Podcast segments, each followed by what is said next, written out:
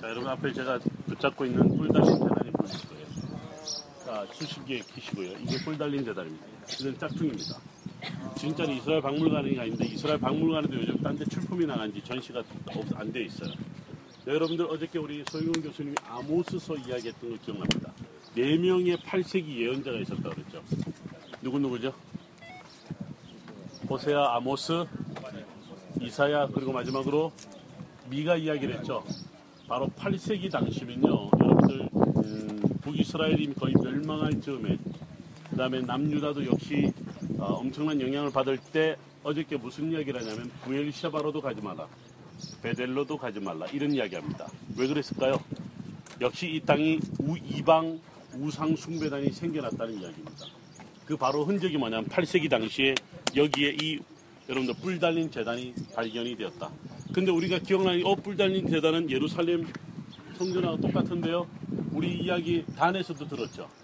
이 결국 뭐냐면 예루살렘 성전 중심 이후에 다른 예배 재단은 어떻게 돼요? 다 우상 숭배단이에요.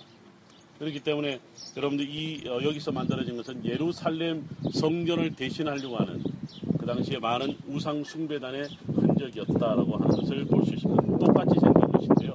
자, 여러분들 부엘셰바의 결국은 타락을 볼 수 있는 이 땅이 어떤 땅인데 아브라함의 땅인데 수많은 민족의 신앙에 품고 있는 땅인데 결국은 이방화되어 간다. 여러분들 아까 지금 제가 말한 얘기 잘 들으세요. 이 광야가 이 정말 하나님을 만날 수 있는 땅이 결국은 돈이 들어오고 사람들이 밀려 들어오면서 그들의 소위 요즘으로 말하면 자본이 몰려드는 이 땅이 어떤 땅이 되어 우상을 섬기는 땅이 되어버렸다는 거예요.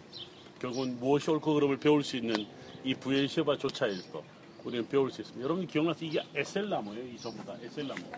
이 에셀나무 밑에서 여러분들 창세기 읽어보면 에셀나무 한 그룹 밑에서 아브라함이 하나님과 맹세하면서 생긴 동네가 바로 부엘셰바입니다. 아무리 우리가 위대한 아브라함이라 할지라도 나무 한 그룹 밑에서 하나님과 언약을 맺었다는 사실은 결국 광야에서 화려함은 없고 가진 것은 없어도 오직 하나님만을 의지하며 우리가 이곳에서 맹세를 얻을 때 모든 일을 이룰 수 있는 겁니다. 결국은 이 땅도 그렇게 물들어갔던 흔적을 우리가 볼 수 있는 거죠.